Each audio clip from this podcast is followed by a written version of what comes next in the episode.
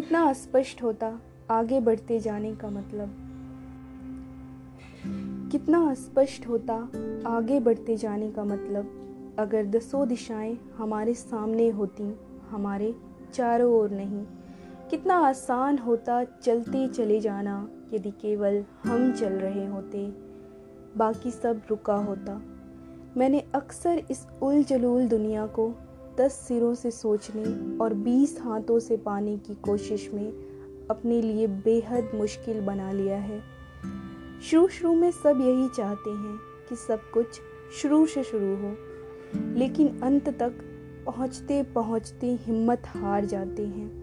हमें कोई दिलचस्पी नहीं रहती कि वह सब कैसे समाप्त होता है।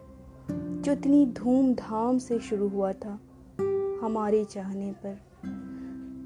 दुर्गम वनों और ऊँचे पर्वतों को जीतते हुए जब तुम अंतिम ऊंचाई को भी जीत लोगे, जब तुम्हें लगेगा कि कोई अंतर नहीं बचा अब, तुम में और उन पत्थरों की कठोरता में जिन्हें तुमने जीता है, जब तुम अपने मस्तक पर बर्फ़ का पहला तूफ़ान झेलोगे और कांपोगे नहीं, तब तुम पाओगे कि कोई फ़र्क नहीं।